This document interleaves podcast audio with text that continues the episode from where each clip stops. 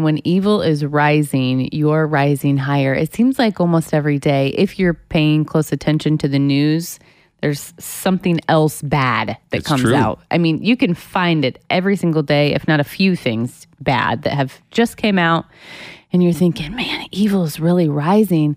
And then you hear a song like that, and you're like, well, when evil rises, God rises higher. I love this idea that there's no threshold of bad that God doesn't rise above. Like it never gets to this like cap, and he's just like, nope, can't handle anymore. Okay, so if like so if 85% of the stories on the evening news God's still in control. If it goes past 90% of the stories on the evening news are bad mm-hmm. and not good, God's still in control. Even if mm-hmm. it gets to 95% or even if every story on the nightly news is not a hopeful one, Yeah. that does not mean that God's out of control. Yeah, there's this verse, Romans 8 38, talks about no matter what happens in the whole entire world, how God is still above it. It says, For I am convinced that neither death nor life, neither angels nor demons, neither the present or future, or any powers, height or depth, nor anything else in all of creation will be able to separate us from the love of God that is in Christ Jesus our Lord.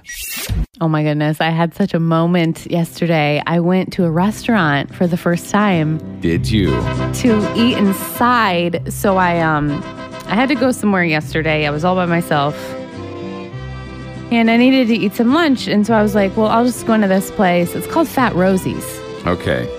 So good. Um, so first time you've eaten inside of a restaurant since what, March? March. Yeah. Maybe even February. So anyway, I um I was like, well, I'll just I'll just get takeout. But then I was like, well, it's pouring rain. I'm just gonna stay in here. So I walk in, like I guess I'll just eat inside. Foreign like concept. very foreign.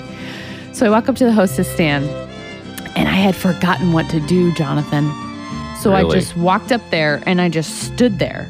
And she looked at me and I looked at her.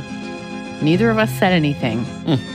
And then she kind of smiled at me and I kind of smiled at her.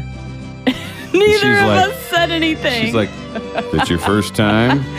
and I and then like it hit me. I was like, oh, oh, oh. Um, there's one of me. Like I I had forgotten what to do. And so then she took me to my table. And I sat down and the guy came and I still again I forgot what to I I was supposed to order a drink, right?